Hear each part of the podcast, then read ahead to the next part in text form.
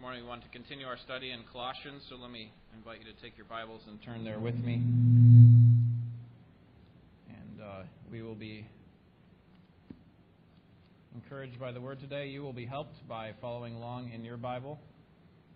Colossians chapter 1.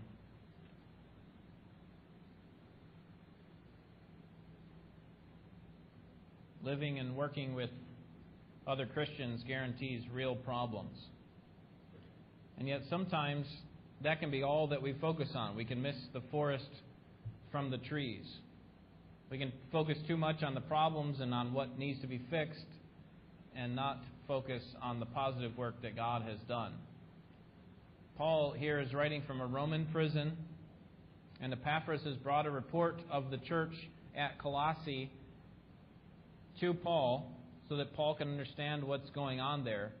And later on in the letter, Paul is going to address the problems in the church. So we don't want to just say, well, let's just be Pollyannic about it and just act like these problems aren't there. He's going to address the problems, but he begins, before those solemn rebukes and, and real warnings, he begins with uh, not with the criticism and a correction for the church, but rather he begins with a reassurance of their faith and thanksgiving to God for his goodness. Now, Paul doesn't always do that. Um, in Galatians chapter 1, for example, he begins by saying, I am amazed that you are so quickly deserting him who called you by the grace of Christ for a different gospel. So he just starts out right at the beginning and says, This is not good. But here in Colossians, he wants to not begin with the problems and, and the criticisms, but rather with reassurance.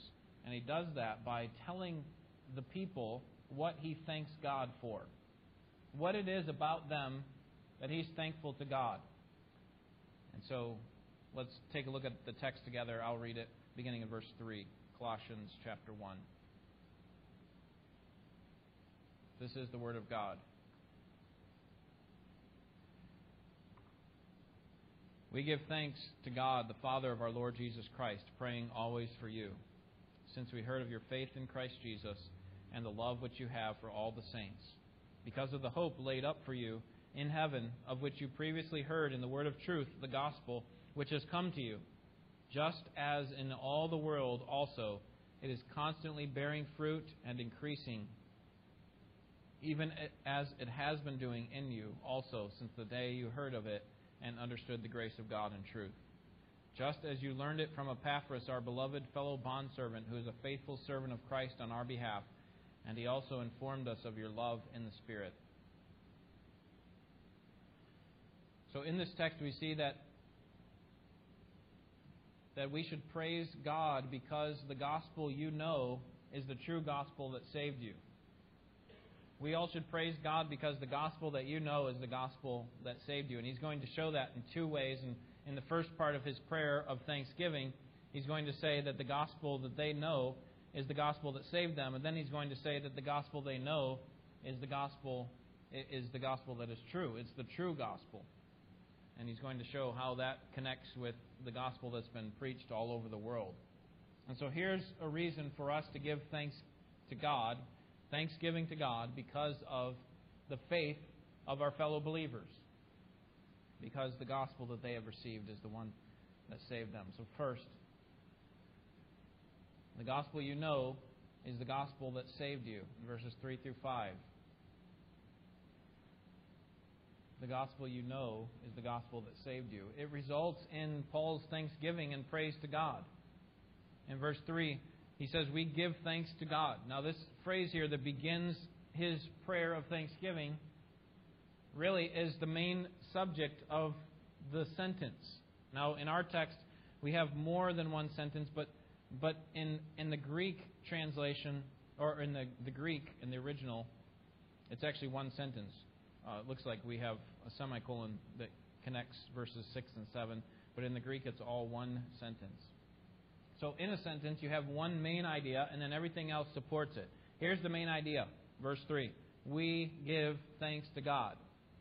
That's the main idea. He wants to get across at the very beginning of the letter, we give thanks to God. And so we could ask the question well, what is it that you give thanks to God for? Why are you giving thanks to God? And that's what he's going to unfold for us in the rest of the text. And I've already indicated what I think he's thanking God for, and that is that they have accepted the true gospel. The gospel that they know is the true gospel. It's the one that has saved them. And this gospel in verses 4 and 5 is grounded in Christ. The gospel you know is grounded in Jesus Christ. He says, We give thanks to God, the Father of our Lord Jesus Christ, praying always for you, since we heard of your faith in Christ Jesus and the love which you have for all the saints, because of the hope laid up for you in heaven. Now, this thanks that he gives in verse 3 is a constant thanks. It's every time I pray for you. That, that every time I think about you and pray for you, I'm giving thanks to God for the gospel that has come to you. And probably what he means there is very similar to what he's going to say in verse 9 that, that he's saying that I'm constantly, I have not ceased praying for you. It probably doesn't mean that he's going 24 hours a day or even 16 hours a day praying for them, but rather that as he regularly prays for them, this is what he's praying about. And so in verses 9 through 14, we'll see what that is, but that'll be next week. But, but for now, he's saying, whenever I pray for you, I thank God for you. So as I regularly think about you and pray about you, perhaps in his weekly or daily prayer, he's saying, I thank God for you. And, and specifically, notice the first word in verse 4 it is since. Well, why are you thanking God for us, Paul? And the reason for Paul's gratefulness to God is because their faith is grounded in Jesus Christ. And this genuine faith that they have, the genuine salvation that they have, is seen in two ways. Do you see that in verse 4? Because since we heard of your faith in Christ Jesus and the love which you have for all the saints. So the expression of their salvation is their faith and their love. They have faith in Jesus Christ and they have love for all the saints. This is an indication, a mark of a true Christian. Someone who has faith in Jesus Christ. He believes that Jesus is the Son of God, the one who came to save people from their sins and that He is the only means by which we can come to God. That's a mark of a true Christian. And also, it's a person in verse 4 who has love for all the saints, that they love other believers. The reality of the Colossian salvation is seen in their continuing faith and their ongoing love. Friends, this is the essence of the gospel. Here's how Paul states it in Galatians 5 6. He says, In Jesus Christ, the only thing that counts is faith working through love. So when it comes to our salvation and the expression of it, the only thing that matters is do we believe in Jesus Christ and is that expressed in our love for other people? Now, where does this faith and love come from? What is the source of this faith and love? And that's what Paul answers in verse 5. He says, Because of the hope laid up for you in heaven. So, why are the Colossians persevering in faith in Jesus Christ and love for all the saints? Because of the hope that they have in heaven. This hope is, is not just any hope. It's not some hope that's anchored in the earth. Right? It's something that's laid up for them in heaven. So what's so special about a hope that's laid up in heaven? It's secure, right? No one can, can rob them of that hope. No one can take that away from them. When we have our hearts, our treasures set up in heaven, then there's no moth or rust that can corrupt there.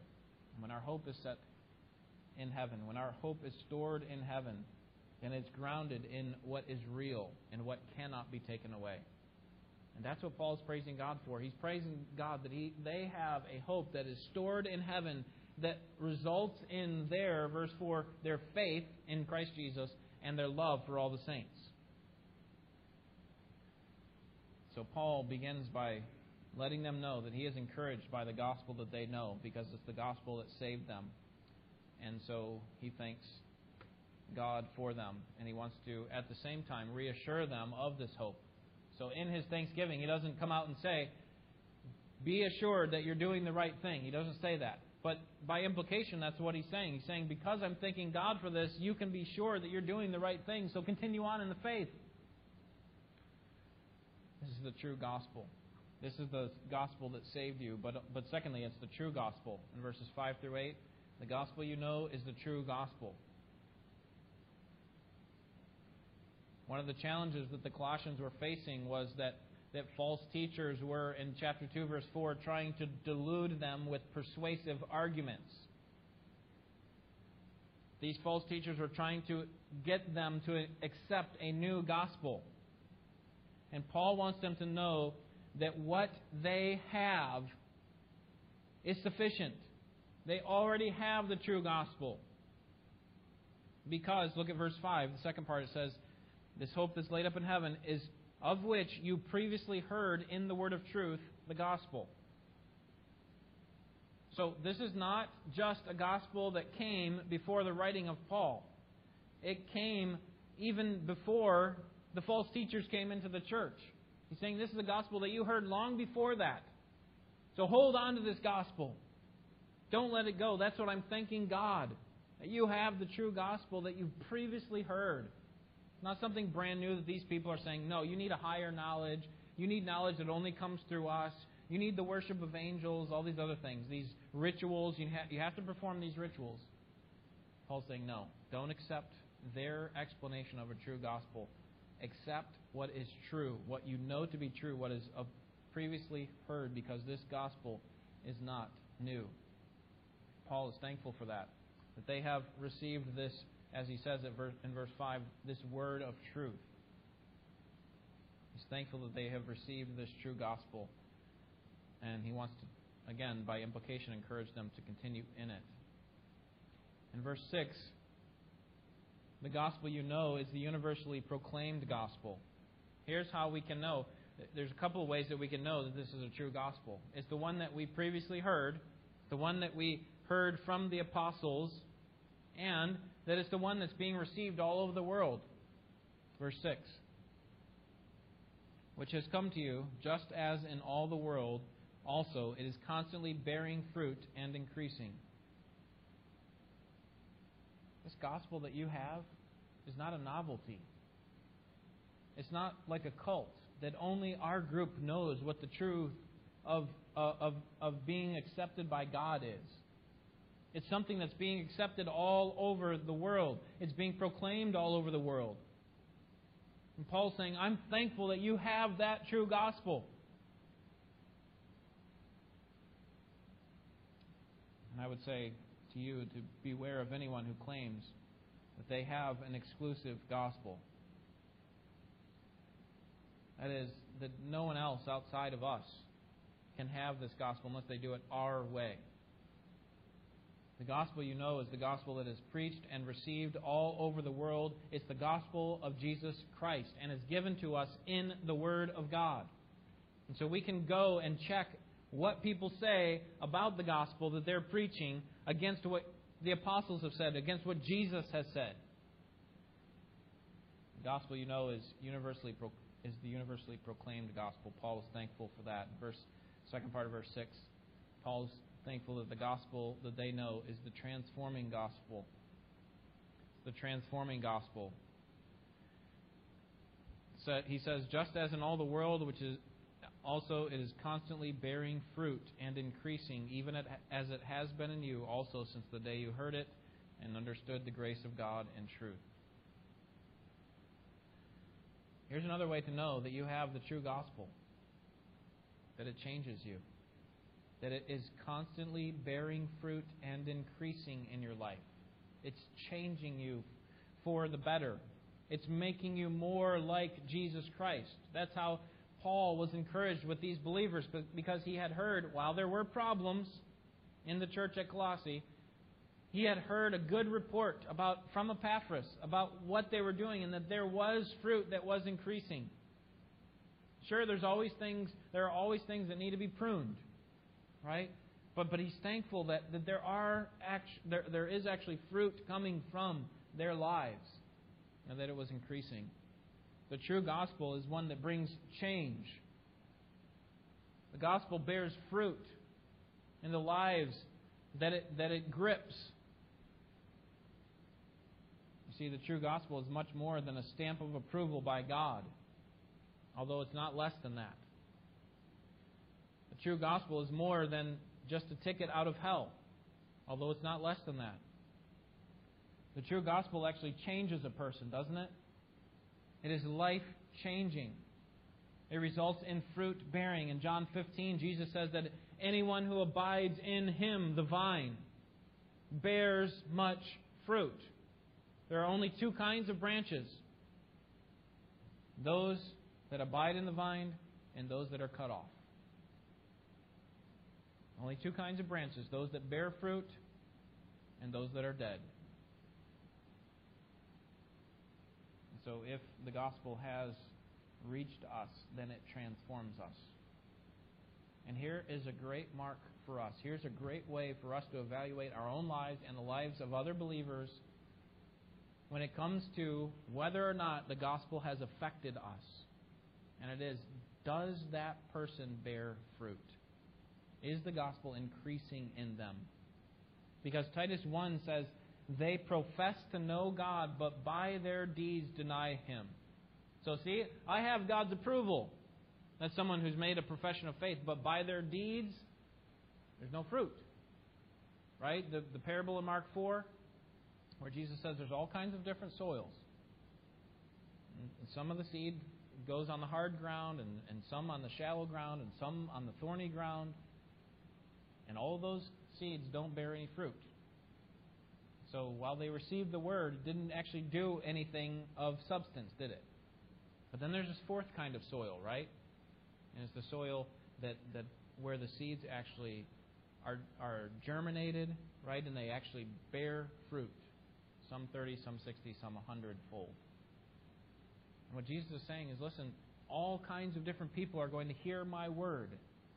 That's what the seed is. But there are only a certain kind of people are going to respond by bearing fruit. And that's the one in whom I give life. Right? And, and so we need to recognize that, that our lives must, must result in fruit bearing. And that's not something we can force to happen, right? Just as we can't do that on our own trees at home to kind of pull fruit out or force them to grow. If it's a, it's a fruit tree, it will grow fruit. And what Jesus is saying uh, in, in John 15 and what Paul, I think, is expecting of the believers in Colossians 1 is that when a person receives the true gospel, it, cha- it transforms their lives.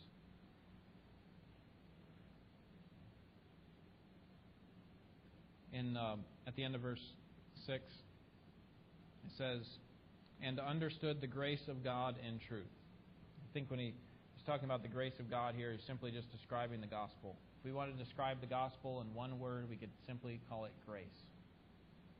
Grace is at the heart of the gospel.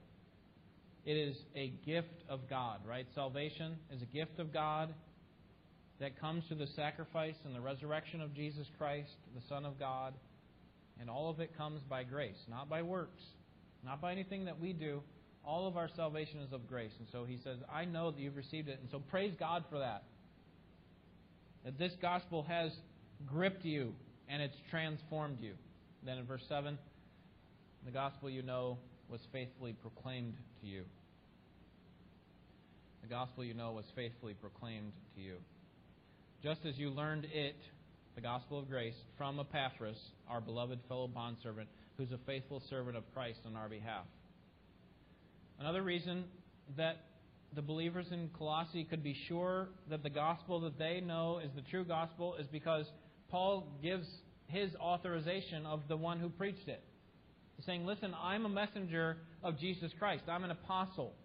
And what I'm telling you is on the authority that I have in Jesus Christ, that this man is an, is an effective and faithful servant of the Lord.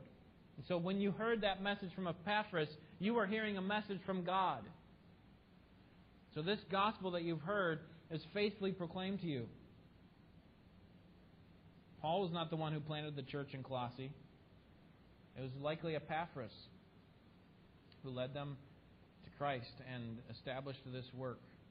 And so Paul wants to just commend them and encourage them. Don't be don't be fearful that you know maybe you got some kind of cult or some sort of weird idea about what what it is to be accepted before God.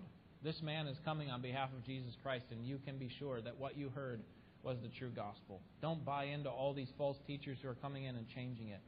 Paul was thankful that the gospel had been faithfully proclaimed to them. And then finally in verse 8, goes along with what we saw in verse 6.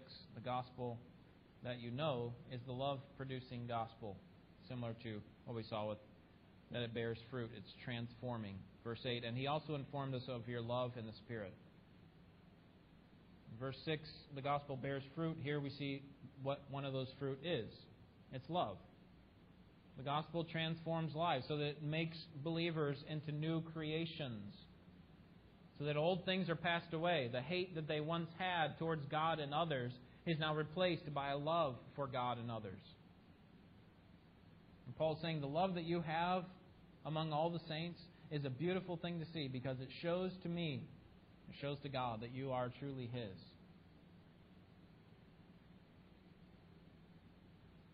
So let's think about some principles and then I think the main application of the text. Three principles. Number one, our hope is grounded in Christ. Our hope is grounded in Christ. Remember in verse 4 where it said, The faith that you have in Jesus Christ and the love that you have for all the saints springs from, verse 5, the hope that is stored up for you in heaven. Well, that hope is grounded in Jesus Christ.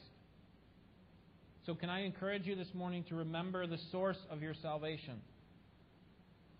That your salvation comes as a result of the work that God has done in your life. And that that hope that you have is secured in heaven. It's like the anchor that we have in heaven that's steadfast and sure. Right? We don't set an anchor on something on the earth that's moving. It's not very helpful to have an anchor that, that causes us to move because it's moving. We have an anchor that's secured in the very throne room of God because Jesus Christ is there. And so fix your eyes on what is eternal. If Jesus is the hope of your salvation, if Jesus is the source of your salvation, then fix your eyes on Jesus and what is eternal. Paul's going to say that in chapter 3, verses 2 and 4. He's going to say, Set your minds on things above, where Christ is, seated. when he is revealed, you will also be revealed with him in glory. Because of their faith, because the Colossians' faith, their hope was secure, Paul used the entire opening of his letter to thank God for their faith that sprung from their hope. Our hope is grounded in Christ, and so we must fix our eyes on Christ. Second principle we see here is that genuine salvation guarantees fruit. The expression of our salvation should be evident in the way that we talk and act, the way that we live, the way that we think. Can you say that that's true of you? Has the gospel changed you? Has it changed the way that you think about God? Has it changed you, the way that you think about God's commands for you? Are they burdensome? Or do you find them to be a delight? Can you say that, that your life is marked by the love of other believers? Can you say that your, your confidence is is largely unshaken when it comes to the troubles that, that, that face you because your hope is in God. The expression of our salvation should be evident in our fruit, in the way that we live and act. What about when other people look at you from our church? Do they know of your faith in Christ Jesus and the love that you have for all the believers, or are they left scratching their head? Hmm. I don't see any fruit there. What about people in other churches? I mean, this is what's going on here if we think about it with regard to this letter, right? Paul, who's not a part of the Colossian church, is hearing a report from their pastor, apparently, Epaphras, who's saying, One of the things I want you to know about them is the fruit that's being born in their lives. And so, just imagine this for a second. What, what if an, one of the members of our church gives a report of our church to another believer from another church. So somebody from our church goes to another church and gives a report of what's going on here. Would it ever come up in the conversation that there's any fruit that's being born in the lives of the people, or specifically in the lives in your life? Is there anything positive that they can say about the fruit that's being born, or, or is it is it dead?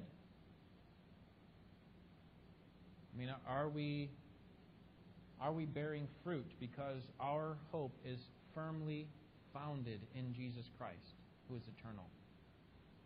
Genuine salvation guarantees fruit.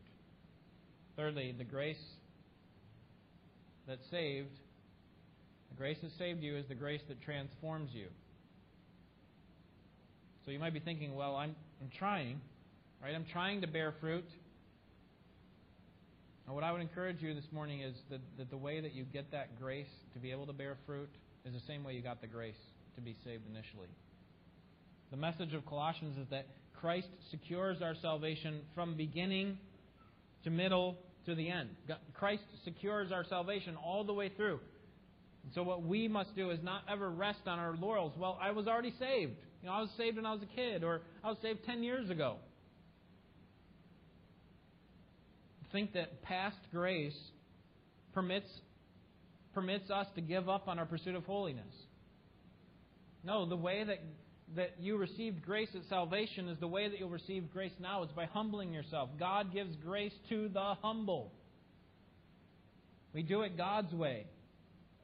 We are in constant need of God's grace, and we don't simply need grace at initial salvation and then, you know, we're kind of exempt we can float onto, into the clouds on flowery beds of ease.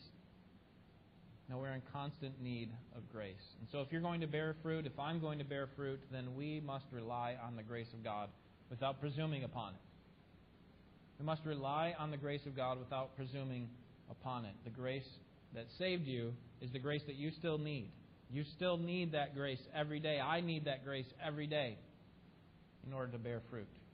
So rely on that grace. Trust in God for it. So here's several principles that I think we can draw out of the text, but I don't think that's Paul's main point.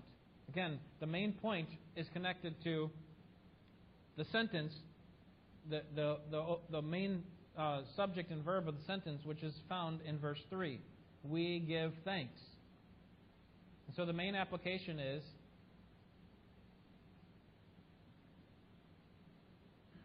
that's my symbol my uh, my signal. I need help. Um, the main application is thank God for the gospel's effect in the lives of other believers. Thank God for the gospel's effect in the lives of other believers. Here we learn from Paul what it looks like to give thanks to God for other believers. Here's his main point I give thanks to God for you. And part of the reason that he does that is because he knows God is glorified in it, but also because he knows that they are encouraged by it. And, and we, sometimes, as I began, sometimes are too quick to point out the faults of individuals. Like we're always thinking about the problems and how much of a trouble it is to us. And when we do that, we fail to see the transforming power of the gospel. We fail to see the forest from the trees. We're looking at all the individual problems when we should be looking at the bigger picture. Now, that doesn't mean, again, we don't become Pollyannic and just ignore all problems. But we should be able to do what Paul is doing here. And that is to recognize the work that God has done in the lives of individual believers and as a whole, and be able to give thanks to God for that person and that congregation. I mean, Peter was a man who denied his Lord. And yet, Jesus did not give up on him. He recognized the transforming power of the gospel in him, his true confession, and he continued to use Peter for the advance of Christ's work. And again, the Colossians are not without flaws in their thinking. They're starting to adopt and, and believe some of these false teachings, and that's why Paul's writing. So they're not without flaws, but Paul does not neglect to thank God for them, for the fruit that he has seen or heard about. And I would say to, to us that, that we certainly are without, not without flaws either, right? We can all think of a few things, if not a laundry list. But we should not neglect to thank God for those who have trusted in Jesus Christ, for those who are part of this assembly. Let me give you two practical ways that you can apply the main theme of this text to your lives. I'm not sure if I, I do have those. Okay. Number one, thank God for individual believers in this church. Paul effectively said in verse 3 that he thanks God whenever he prays for them. So, is that something that you can say about our church in general or about individuals in our church specifically? Do you regularly thank God for believers in this church? Do you regularly thank God for the faith and love that spring from the hope that is in Jesus Christ in individual believers' lives? When you pray for that person, do you thank God for them? Let me challenge you this morning to make that a habit, to thank God for the believers in this church. Sometimes, I can assure you, it's going to, to flow naturally because God has graciously allowed them to be an encouragement to you or to, to, to do something that, that benefits you. And so, in that case, it's almost hard not to praise God for those things. But there will be other times when the first thing that comes to mind when you think of that name are the past sins and conflicts that you've had with them.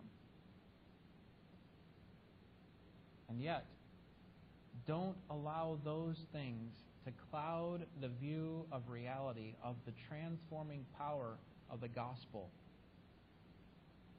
That people have been changed because of the gospel. Not completely. It's not going to happen until the next life. But, but there is a change. And you see it, and you see the fruit.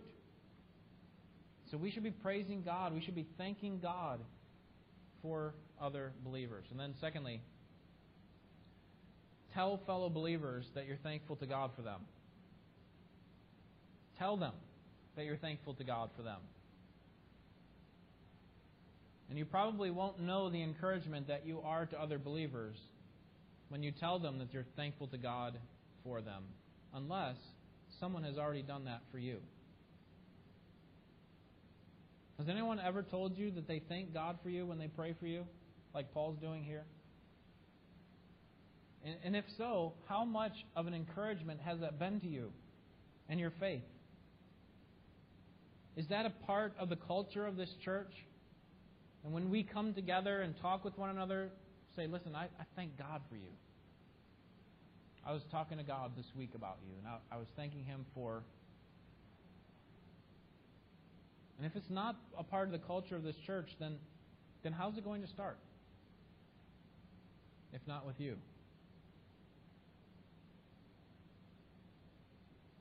Now, let me be clear. You can't do this second practical application without doing the first one, right? You can't just go around saying, hey, thank God for you, when you never pray to God about that person or you ever thank God for that person. So make sure you do practical application number one before you do practical application number two. But how much would the life of our church change if we were to increase in our prayer and thanksgiving to God for one another? And then we actually told people that we did that. Sometimes we, we don't like to do this because, you know, I don't want them to think that I'm doing this with some kind of ulterior motive. And I don't want them to think I'm trying to get something out of them. And so sometimes we, we skirt the responsibilities that we have from God because we don't want to be perceived in the wrong way. But that's not the best way to go about obeying God's commands, is it? Right? God tells us to do something, or if there's an expectation or an, example to follow, like we have here with Paul, then instead of finding excuses for why we shouldn't do it, why don't we start following the example and and and apply ourselves in that way? How much different would our church be if we were all praying and thanking God for one another and then telling each other that? One final point that goes along with these two is that, that we should do the same for believers outside of this church that we are called to love. Now, we clearly have a special responsibility to believers in this church because, uh, uh, by virtue of the covenant that we have through membership. But are there other believers in other churches that you should be thanking God for and encouraging? Maybe it's a family member. Maybe you've gone your whole life and you haven't told another family member that you thank God for them. It might not be a part of this church, but another church. What about churches like First Baptist of Sterling Heights or, or Grace of Waterford, who we partner with regularly to do various activities and events? Are there other believers in there that we can be praying for and encouraging and telling them that we're thankful for them? What about First of Troy or Faith of Warren or other godly churches in our area that are promoting the gospel? What about our missionaries? Think our missionaries could gain any benefit? Could they grow in their faith because we thanked God for them and told them, listen, I really thank God that you're working on behalf of Jesus Christ in our church to advance the gospel? What kind of influence could you have for the cause of the gospel if you simply put into practice these two applications? Thank God for believers specifically, and then tell them that you're thankful for them. Believers ought to thank God for fellow believers and then encourage one another by telling them of their great gratefulness to God for them. Let's pray.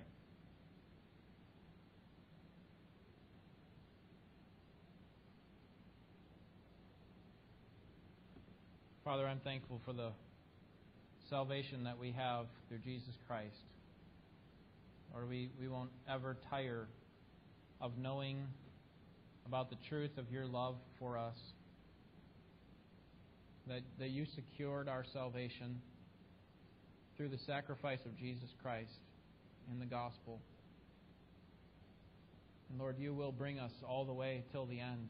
You will finish the work that you started in us.